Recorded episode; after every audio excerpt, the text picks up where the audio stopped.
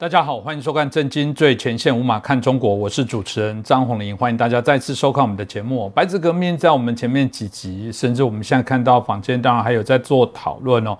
啊，以目前的样态，当然会觉得说，好像这件事情现在呃可能会慢慢的退烧哦。不过我相信啊，所有的这些过程哦，一定会升值在中国人民的心中哦。我们看习近平啊，原来风光的看起来可以继续第三任哦。啊啊！没想到在这一波的这些白纸革命的部分，也产生许多的一些冲击哦。特别他这一次去拜访欧盟理事会的主席哦，嗯啊，这个马歇尔的部分哦，呃，也产生对这件事情有一些说法跟看法。所以，到底白纸革命事后会让中共在许多的一些作为来做一个所谓的退让？或者他会借这机会哦，先做一下隐忍，之后来秋后算账。我想我们今天好好来探讨一下。那很开心，我们邀请到的是我们旅美学者，也是中国政治经济学家陈小龙博士。陈老师你好，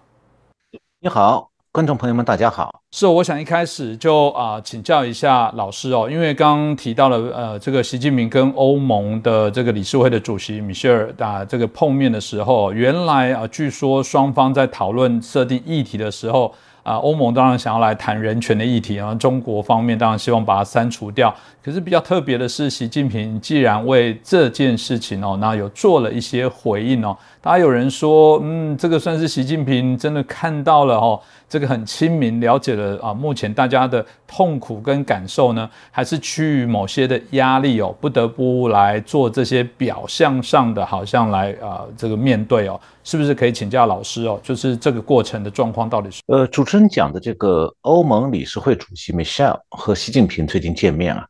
，Michelle 是在见面的时候就直接批评中共的人权状况，当然奇怪的是习近平。他当时倒是没有发飙，也没有去摆战狼的姿态，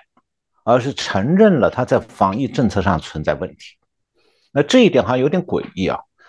那好像习近平是有一点怕这个欧盟理事会主席。那为什么习近平对拜登会针锋相对，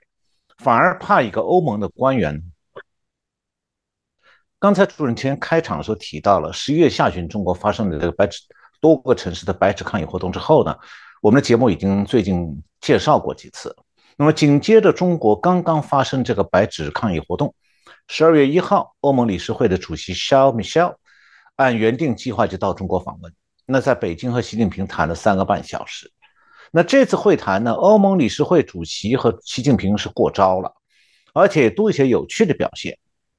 我讲他们过招呢，是说啊中共非常讨厌对方谈人权议题。那偏偏欧盟理事会主席就要就要在这个白纸抗议活动期时期呢，来打习近平的脸。那我讲有趣的表现是呢，就是习近平居然承认了白纸抗议活动呢是源于社会不满，而且他的态度比较低调，一点都不凶狠。那我们在中共二十大之后讲过的，习近平现在已经是以独裁者的姿态，从此一个人总揽中共的重要决策了。那么，中共的其他政治局常委呢，已经沦为习近平的跟班和军机处。那我的说法哈，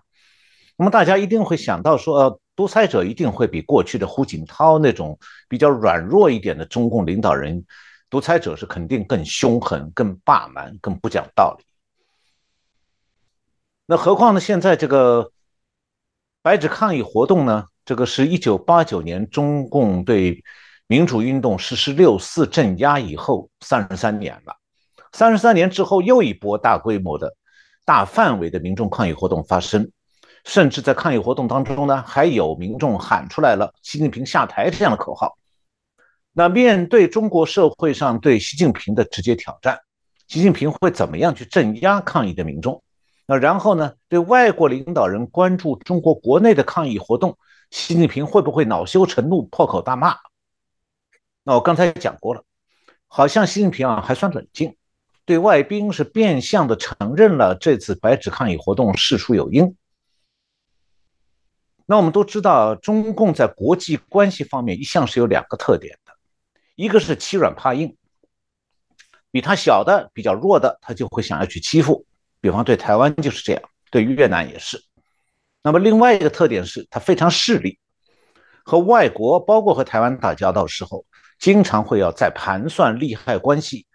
它完全没有什么尊重道义、普世价值或者国际准则、国际法这样的考量，这些考量它一概不存在的。那么，我们就按中共欺软怕硬和这个盘算利害关系这个角度去看一下呢，呃，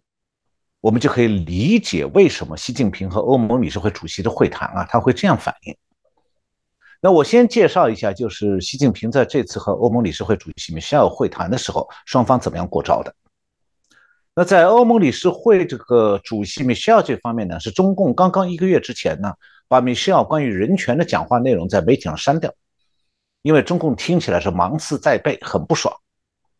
但是啊，在这次会谈当中啊，这个欧盟理事会主席梅歇尔其实是把他被中共删掉的人权话题啊，再次搬出来问习近平，那根本就不管习近平喜不喜欢听。那虽然是米歇尔没有直接把人权话题和中共在防疫方面的做法直接挂钩来讲，但实际上米歇尔是在对中共对习近平强调说啊，人权的普遍性。甚至还特意提到了结社自由的重要性。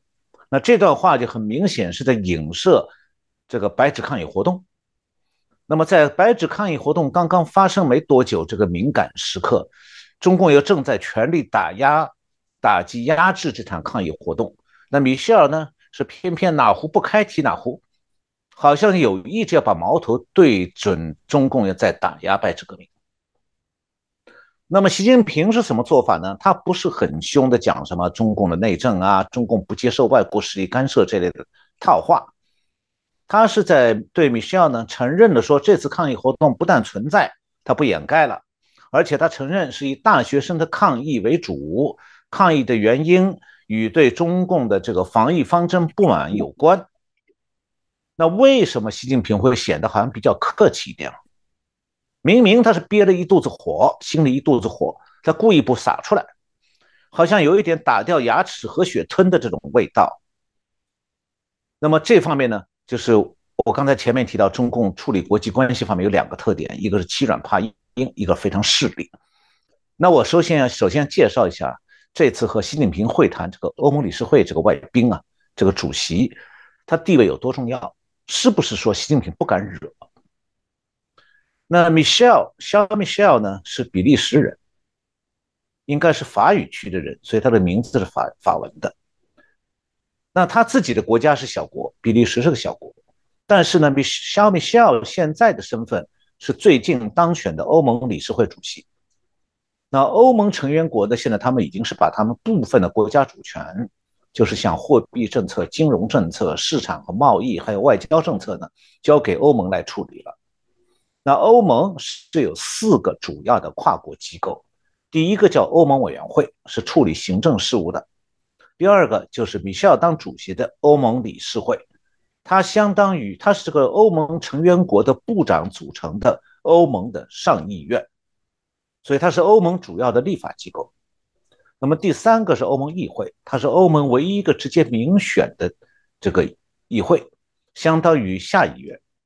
第四个呢是欧盟法院，相当于欧盟的司法机构。所以米歇尔这次是以欧盟理事会主席的身份和习近平会谈，他所代表的是整个欧盟国家的立场。那么而且呢是欧盟对中共的政策很大程度上与他这个欧盟理事会主席的立场有关。那如果习近平在他面前霸蛮，就等于是挑衅整个欧盟，与欧盟所有国家对立。这就是为什么。习近平对米歇尔的面对的米歇尔变相的批评他呢？习近平的反应是比较低调，这是一个原因。那还有第二个原因，那就是习近平在米歇尔面前，他不像在拜登和美国国务卿面前那样的强硬。那这个第二原因是什么呢？就是无论是经济上还是技术上，习近平现在最不想得罪的就是欧盟，因为习近平已经和美国他反正杠上。双方都看到对方在高度警惕地应对自己。那这样的话呢？如果习近平再和欧盟闹翻，那他就和普京一样孤立了。下面我要讲一点经济，中国经济方面情况，大家听一下就能理解为什么习近平不敢得罪欧盟。那么在经济方面，特别是贸易的部分，今年中国对美国的出口已经严重恶化了。中国对美国的出口，十一月的话，按照年的比率来计算，下降是二十五点四帕。那么台商应该都会比较了解，今年美国感恩节和圣诞节的这个零售旺季啊，给中国企业，包括台商企业的订单是大幅度减少的。那么在美国市场上呢，现在很多传统的来自中国市的商品已经看不到了，而来自东南亚和印度的商品占领了传统中国商品的份额。那这种局势就导致中国大批出口企业，还有他们上游的零部件制造企业呢。破产倒闭，那大量的打工人员已经失业了，准备在以往出口加班的旺季啊，本来是现在这个季节正是中国的加出口企业加班加点，为把货物运到美欧美市场去的一个旺季。现在呢，中国大东南各省大量的打工人员是在加这个传统的旺季提前回家过年了，换句话讲，旺季消失了。那现在随着大批外企业，包括台企，还有中国本身的企业，现在都转移到东南亚国家。那么这些企业的零部件呢，还有一部分原材料还在靠中国供应。所以现在中国的主要出口方向改变了，现在变成说中国的第一的出口方向是东南亚国家，那么第二位呢是欧盟。目前东南亚国家对中国对东南亚国家出口是上升的。对欧欧盟是下降幅度不大，对美国是下降四分之一。那对习近平来讲的话呢，中国国内的消费需求现在已经萎缩了，那投资是遇到了房地产泡沫行将破灭，也拉不起来了。它唯一能够带动经济就是出口了。那么出口当中，美国市场现在是正在丢掉。那如果再和欧盟闹翻了，又丢失了一部分欧盟市场。那中国的经济真的变成说是要给东南亚国家生产零部件为主了，变成给东南亚国家打工的世界工厂，这听起来不大好听哦。那就变成说中国是给越南、印度尼西亚还有马来西亚的出口企业打工的国家。那这样的中国经济上谈崛起就已经成为笑谈。那说中国世界第二呢，那就和等于讲中国人口世界第一一样，没有经。没有经济上讲它是第二，那就和中国讲人口第一没有什么意义的。那么指望中国经济再度繁荣，这个其他国家想从中分一杯羹呢，也就成了没有指望的梦。所以这样的话，习近平今后的日子会非常难过，中国经济的前景每况愈下，也会进一步加速下滑。这个就是习近平这次对欧盟主席、欧盟理事会主席讲话的时候会比较低调。而且讲了一些比实话的真实原因，就是简单讲说，时势比人强。你是独裁者没假，但是独裁者你要不放软自己的身段，也就很难混的。这就是习近平的难混，也是中共当前的一个处境。是，谢谢陈老师，也清楚的点出目前中共所面临到的内忧外患哦。不过这个就让我很好奇哦，因为。我们看到这个白纸革命的这个推动的过程当中，呃，看起来习近平刚刚如果提老师谈到了，他还愿意正面回应，只是说这个回应你有点搞不大清楚，是他为了他自己政权的维护，为了这个经济利益，他的整体呃，这个所谓的希望啊，能维持它至少不被挑战哦。那它到底是因为真的是因为经济利益的这部分，还是真的是看到民众内心的渴望跟需求？老师怎么看待这样的一些啊？目前他们对于这些所谓的防疫的一些回应的一些状况呢？呃，首先我要说啊，中国发生了多个城市的这个白纸抗议活动之后啊，中共确实改变了疫情防控方针。那么这个举动啊，看起来好像也明显有一种所谓敬酒不吃吃罚酒的味道了。就人家不抗议你就不改，人家抗议了你就改了。那其实呢，如果习近平在二十大以后一个人专权了，他完全是可以早一点，二十大开完就主动及时的把调整疫情的方针推动嘛。那现在是被民间的抗议活动所逼迫，就显得很被动。所以我就觉得可以用四个字来描绘他现在这个做法，就改变防疫方针。这个做法就是四个字。不逼不变，就你不去逼他，他就不变。那用中国大陆这个民间的话语来讲的话，就是中共高层啊欠揍，你把他打狠了他就痛。那现在中国是民间看起来好像有点要造反的味道，呃，中高层在被动的改变政策了。所以白纸抗议活动发生一个星期之后，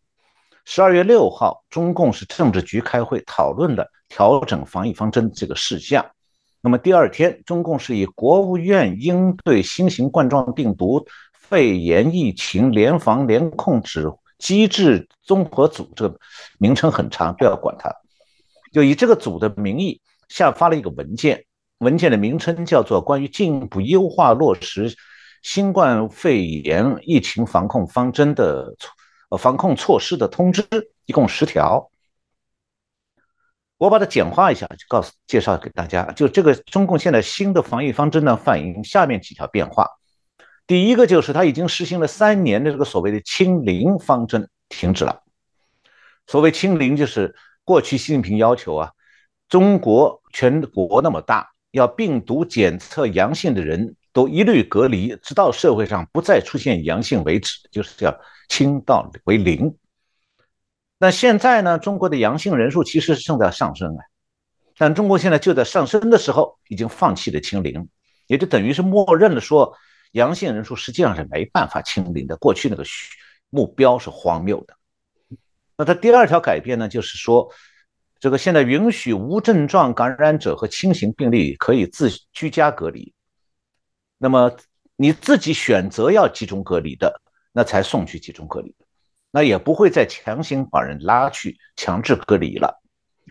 从这角度来看啊，它有点像台湾了，在学台湾的防疫措施，就大家自居家隔离而已。那么第三，中共的改变是说，不再到处检查核酸检测的结果了。那除了养老院、福利院、医疗机构、托幼机构、中小学这些场所以外，对路人、对旅行者、消费者、上班族都不再。这个要求他们提供什么核酸检测阴性证明？这第三部分，第四个就是不再封堵居民住宅楼了。那第五个就是改变过去重查轻防的做法，加强对老年人的疫苗注射。那现在中国老年人疫苗注射率只有百分之八十六，那比美国、德国还有日本的百分之九十几要低。那看起来啊，中共这次防疫方针的改变呢，有一点呼应民间白纸抗议诉求的意涵。那从比较客观的角度来讲的话呢，改变防疫方针这件事儿啊，中共做的算是不差，那早就该改变。那至于中共为什么会改变防疫方针，我等一下再来进一步分析啊。不过呢，中共历来是是绝不认错的，做错的事或者故意做的坏事。哪怕市民事后证明是完全错误的，中共第一是不认账，他根本不承认发生过；第二是不认错，他反而会把纠正错误说成是过去错误的延续和成功。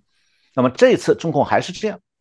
所以中共虽然是放弃了清零方针、清零政策，但他绝对不检讨错误的清零政策，也不许批评清零政策。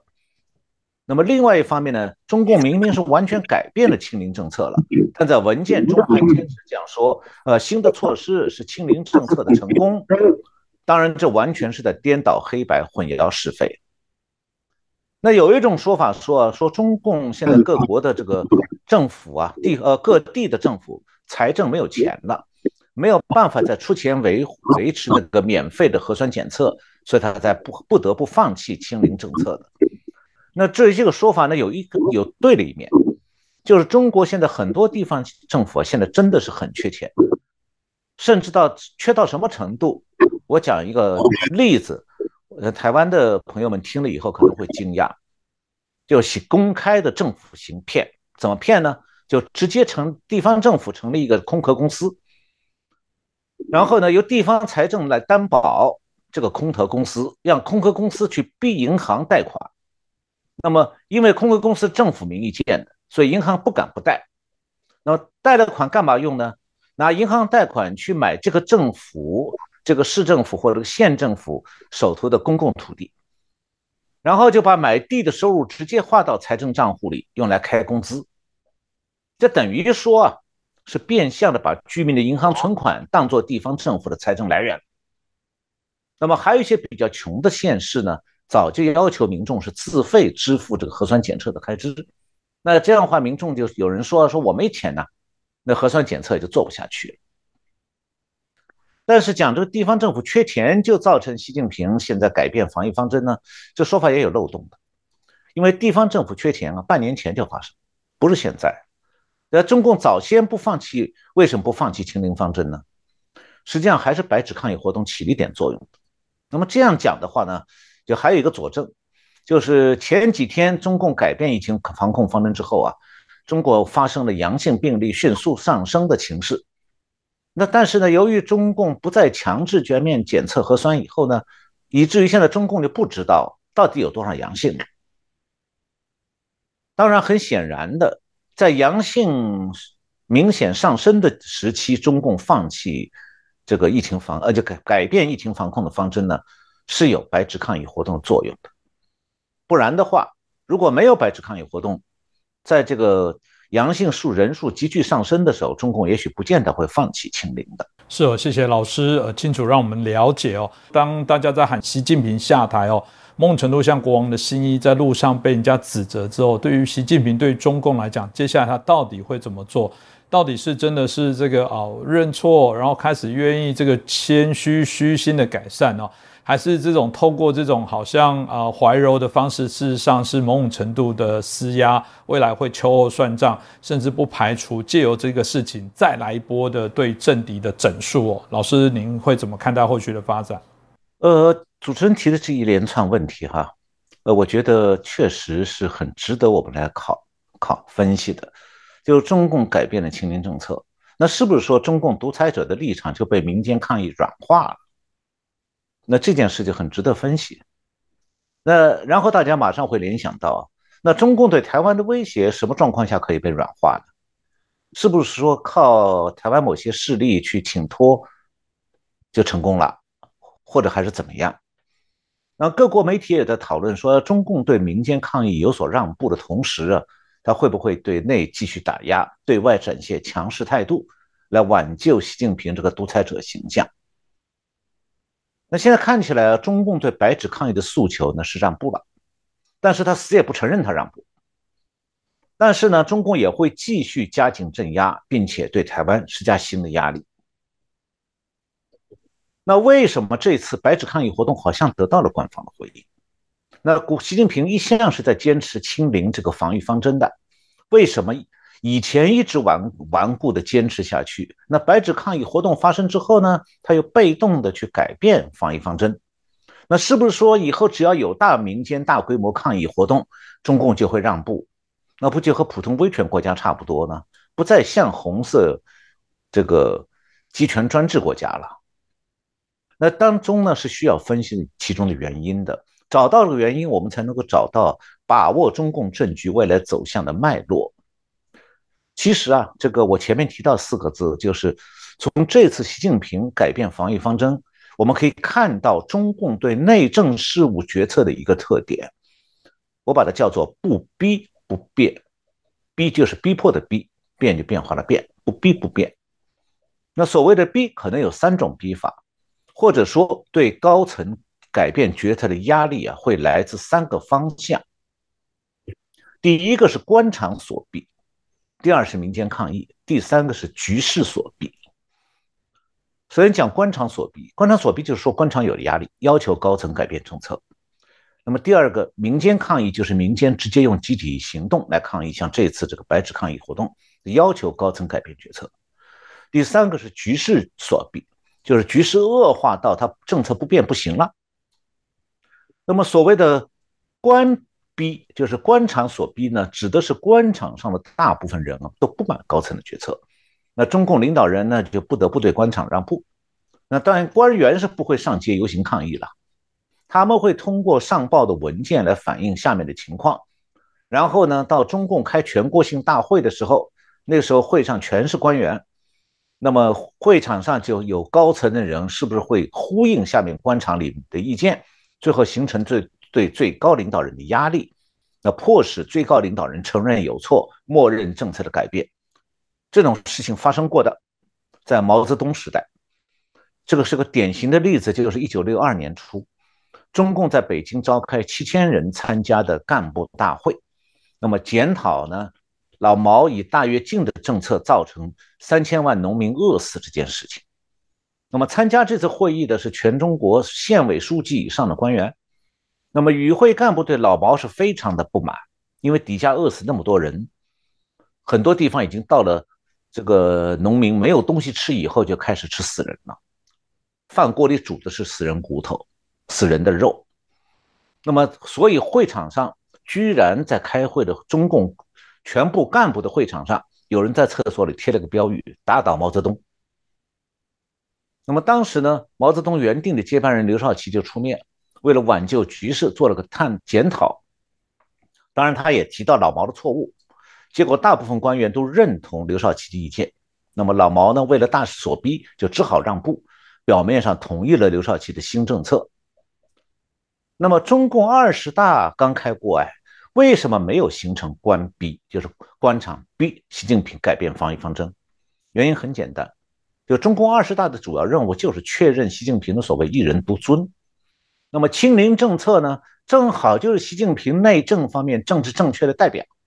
所以没有与二十大的与会代表敢在二十大上面公开出来反对清零政策。那么白纸抗议活动之后，为什么习近平又放弃了清零的这个防疫方针？是不是表示说从此中国民间抗议游行就可以逼迫高层改变政策呢？其实啊。中共高层对民间抗议的诉求是不是会部分的接受？其中是有条件的。一个主要条件就是说，中共高层会判断讲民间的诉求是不是真要危及到中共政权的生存。那么显然呢，这次白纸抗议活动是被中共镇压下去了。但是啊，抗议活动的主要诉求其实是针对疫情政策的，而不是要立刻推翻中共政权。所以，中共高层不认为说他的政权呢，现在因为一个疫情政策也要遇罪了，所以他觉得在疫情方面，在疫情政策上让一点步是可以缓解社会不满，有助于挽救经济。但是啊，如果中共觉得像一九八九年民主运动那样大的抗议风潮，那邓小平就会认为说，中共以邓小平他自己为代表的这个统治面临重大威胁。当时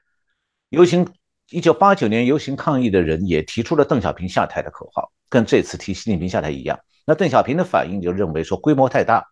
威胁严重，所以他就大规模调动军队开枪镇压。那么关于这部分，我其实在上一次节目里谈到过的。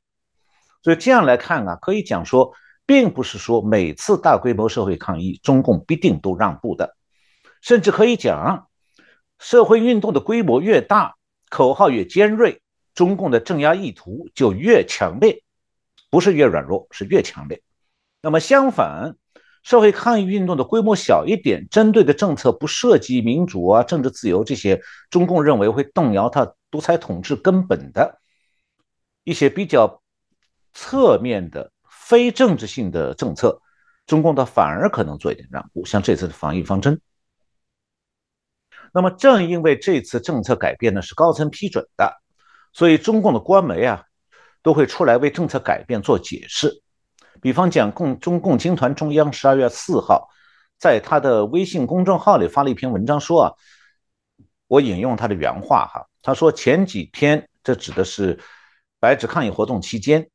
线上线下比较集中的出现了一些对一些地方疫情防控措施的意见，通过及时沟通完善改进，事情本已平息。那这篇文章等于公开承认了啊，民众对长期严格的防疫措施感到不满。那共青团的微信公众号呢，其实就是一个社交媒体上的官方喇叭，它的主要读者就是中学、大学里头校方呢两部分人，一部分是校方管学生思想行为的干部，校方干部，在学生当中的学生干部。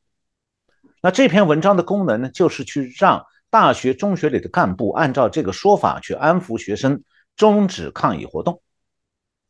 那么，另外一方面呢，习近平其实也在对这次抗议活动中的活跃人物实行镇压。那很多人是被秘密逮捕了，而且现在校方还在掩盖被逮捕的真相。因为很多大学啊，现在是就是在抗议活动开始以后啊，特别的提前停课放假，就把学生赶回各个省市自己的家里去了。那有些学生觉得说，我参加完抗议活动了，然后我就回家了，回到家乡就安全了。没有，你回到家乡的时候，有些人呢，回到家乡逮捕令就跟到他家乡了，结果他是在一到人一到家就被抓的。但是呢，学校不知道，所以中共媒体当然不报道。因此，这些人失踪了，我们这个中国只能说是某某失踪了，哪里去了不知道，都在牢里头。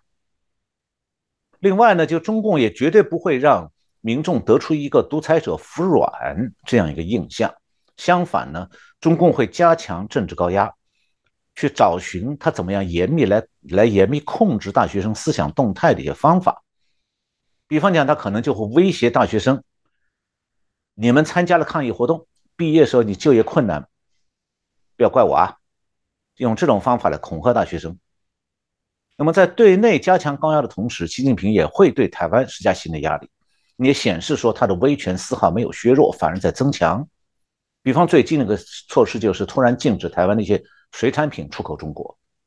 那这样做呢，它不只是在转移社会注意力。而且也是为了展示中共继续对外强硬。我觉得这部分也很明显，可以感受到他从某个角度来说，先以退为进。而且老师也提到了，他很擅长来转移焦点所以大家就会觉得他又有可能借由啊对台湾的这些施压来转移啊内部的这些压力哦。那我们再看到十二月八号，美国之音有一篇报道是五角大楼中国军力报告揭示哦。他提到，解放军攻台演习更为频繁跟现实，那美台要为最坏的状况做准备哦。这里面当然就提到说，呃，习近平可能会借由这部分来分散他内部的这些压力。那台美哦，应该要做好怎么样最坏的打算？这不是继续请教一下老师？呃，最近这一个星期啊，台湾的媒体还在讨论这个九合一选举的结果，还有就是当选选人物的各种问题哈。就在这个时候，国际上有了新的动向，而且直接关系到台湾的安危。那我以前呢，在节目里讲过啊，中共的老毛泽东曾经讲过，他希望世界大战早一点来，可以早一点消灭美帝国主义。但那时候老毛其实没有能力做到。但是现在习近平是有发动世界第三次世界大战的能力的，而且他和有和老毛相同的意愿。那么。这个下面我先讲一下这个为什么习近平要挑战美国和国际秩序，包括他为什么一定要威胁台湾。那简单来讲，中共他有两个考量，第一个就是说他要用自己的强大崛起，在国内呢凝聚民众对中共的顺从，当然也包括对习近平的崇拜，然后他就可以调动各种资源对外扩张，满足他的国际野心。那中共二零二零年初派海军舰队到中途岛演习，点燃中美冷战呢，就是出于这样的目的。那台湾现在有各种各样的以美论，那就是没人谈谴共论，就是去谴责中共点燃冷战这种意图。所以在以美论流行的情况下，就好像中共威胁台湾是理所当然的，呃，不去不该怪中共有野心，只能怪美国多事。那这种颠倒是非的姿态是非常奇怪的。那为什么中共对台湾现在是志在必得？我想点一个问题出来，好像比较少有人谈，特别是中华民国派不谈的，就是中共对台湾要志在必得，真正的目的是灭掉中华民国。其实啊，历史上中国的宋朝，他对这个。这个福建东部的相关地带的统治只是到澎湖有限，就是只到澎湖为止。那台湾是在明朝是被荷兰人控制的。那清朝建立以后呢，这个郑成功是以反清复明为旗号占领台湾的。那后来清朝的大清的这个康熙皇帝攻台，他嘴上讲的是祖宗的土地不能丢，其实真正的原因是。清朝是夺取明朝的江山的，那台湾的郑成功不灭掉，就是明朝尚存，对清朝的统治构成威胁。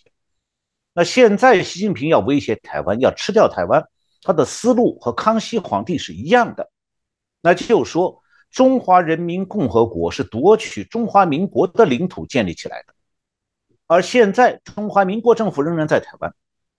那中共从毛泽东到习近平都是一样的，认为说中华民国政府的存在，这是一个中共政权的敌国，只要中华民国还活着，中共不灭掉它就无法心安。啊，而且呢，现在台湾已经实现了民主化，经济日益繁荣，经济实力不断增强，那对大陆民众已经有了吸引力了，这就更加成为对中共政权的威胁。所以啊，对中共要消灭中华民国这个企图。习近平和康熙皇帝一样，讲的都是统一，但是心里心里真正想的是说，那我灭不掉你这个敌国，你就是我统治的肉中刺，所以中共会寝食难安的。那么，所以我们会理解，中共软化台湾也好，收买台湾内部的亲共势力也好，威胁台湾的安全也好，目标都是同一个，那就是必以灭掉中华民国而后快。那懂了这一点，我们就知道说，守卫台湾就是守卫中华民国。那靠求中共没有半点用啊，那只会被中共利用来分化台湾。那就实际上，如果求中共去，实际上是在帮助中国早日占领台湾。所以我很欣赏这两天俞北辰议员讲的一句话，叫做“和平不是贵来的，是捍卫来的”。这句话很清晰，很有力。那我刚才讲的中共为什么一定要去威胁台湾？那么再讲中共为什么要一定要去挑战美国国际秩序的另外一个考量，就中共他已经发现啊，他自己利用经济全球化带来的机会，扩大国际市场，偷盗各国技术，增强技术和经济实力，加速扩军备战。从对台湾到南海造岛建军事基地，再到对东南亚、对南亚各国的渗透，他的目标也是在那南亚建军事基地。这套战略呢，现在碰壁了，被看穿了。中共玩不下去了，遇到了各方位的抵制，各国开始防备了。所以中共现在认为说，它对国际市场和这个国外资源的高度依赖是改变不了的。那它只有靠继续对外扩张，用强权才能维持它对国际市场和国外资源的依赖。那否则的话，中共的日子就越来越难过。因此，中共不但不肯在扩军备战上停手，反而变本加厉，磨刀霍霍。那目前对中共动向盯得最紧的，就是美国，因为中共要破坏的国际政治秩序和国际经济秩序呢，主要就是针对美国的。那么最近美国是有一系列的反应和动向，我向大家下面简单介绍一下，而且这些动向全都和台湾有关。那第一条就是美国国防部十一月二十九号，前面这个主持人提到了，十月二十九号公布了二零二二年的中国军力报告。那美国有军事专家根据这份报告提供的事实做了判断，认为所有证据都显示台湾和平正呃台海和平正在瓦解中，习近平的确有攻打台湾的意图，美台必须为最坏情况做好准备，但是目前华盛顿和台湾并未尽其所能做到最好的准备。这个断言，我想台湾人应该听进去。美国人看得很清楚，知道说台湾希望美国保护他，但台湾没做好准备，包括很多台湾民众心里没有这个准备。那么五角大楼呢，将这些情报解密了以后啊，现在此时此刻最为重要的就是美台双方都要有更大的紧迫感、急迫感。这个这句话就是美国军事专家。这个最近刚讲美国之音报道的，那第二条就是美国众议院十二月八号通过了下个年度的国防开支法案，这法案中罕见的包含了大篇幅要涵盖的协助台湾发展军事防卫能力的这样一部分内容。那具体来看的话，就是这个法案要授权美国行政当局从二零二三年到二零二七年。每年对台湾提供二十亿美金的军事援财政援助，那五年合计提供一百亿美金的援助。这个法案是有望在今年圣诞节前呢，由美国参议院联邦参议院也通过。那么这个法案也是破解目前台湾亲共势力散布的以美论的一个最好的注解，就是美国是在掏钱，不是在从台湾什么赚钱。是为要掏钱来帮着援助台湾来解决台湾的国防危机。那么第三点，明年美国新一届的美国国会众联邦众议院，这个将专门成立中国事务专责委员会，专门应对北京的新挑战。那么再过一个月，美国联邦众议院的新一届议员就要就任了，那共和党会成为众议院的多数党。那十二月八号，共和党这个众议院的领袖 Kevin McCarthy 已经宣布了，他的原话是说：“中共是我们此生最大的地缘政治威胁，我们需要确保美国做好准备处理中共构成的经济和安全挑战。”那么，这个国会新成立的中国事务委员会的主席将由共和党的 Mike Gallagher 担任。那这是美国的立法机构。应对中共威胁的最新的一个制度性的准备安排。那最后第四条，美国国防部部长 Austin 十二月三号在加州的里根总统部图书馆举办的一个论坛上，他明确表示，说了这样一段话。他说：“中国是唯一一个既有意愿，也越来越有能力重塑地区和国际秩序，以满足其威权主义偏好的国家。”因此，我要明确表示，我们不会让这种情况发生。他这个话里面不光是在讲美国，也在讲台湾，因为他讲到说中国有意愿也有能力去重塑地区秩序。什么是地区秩序？首先就是台海，要把台湾纳入中国中共的囊中。所以不是说向中共下跪求和平就求得来的。因为美国国防部长的这个话，把习近平的战略意图分析得很清楚了。台湾的不安全和美国现在感受到的中共的国际压力、对外的压力，其实是一体化的。没有说台湾可以在这样一个风口浪尖上，国际风云变幻不停的时候，台湾可以从中偷生，偷不出来的。台湾要和国际社会共同来维为这个维护国际秩序，同时也就保住了台湾自己。现在在这个时候啊，国际社会不少国家都在关注台湾的命运，支持台湾。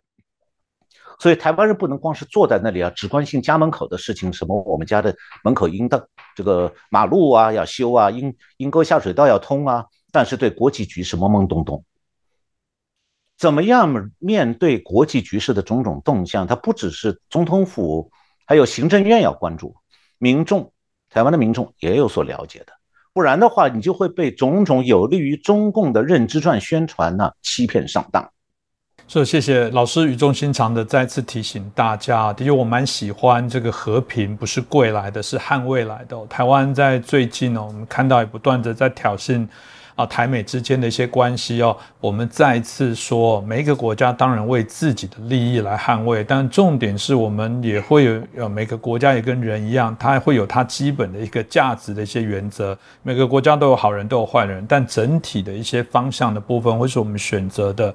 所以，如果我们不断的啊没有搞清楚这个敌我的意识，没有清楚谁真的才是想要来破坏我们自己的一些体制哦。我觉得那个受害的影响会更大。如果在台湾里面有很多人向往啊中共的这种威权独裁，反而要来消灭自己啊台湾所拥有几年下来大家所争取的自由，我觉得我只是觉得不可思议哦。这也我想也是我们节目最重要的目的，希望持续来提醒大家，我们一起来捍卫台湾的民主自由。今天再次感谢。啊，小王老师哦，也感谢大家的收看。如果喜欢我们的节目，也欢迎帮我们转传、按赞、分享哦。当然，如果有任何的一些意见留言，也欢迎啊，可以来告诉我们。再次感谢小王老师，也感谢大家的收看。感谢红林兄，感谢我们的观众朋友们收看这次节目。我们下次再见。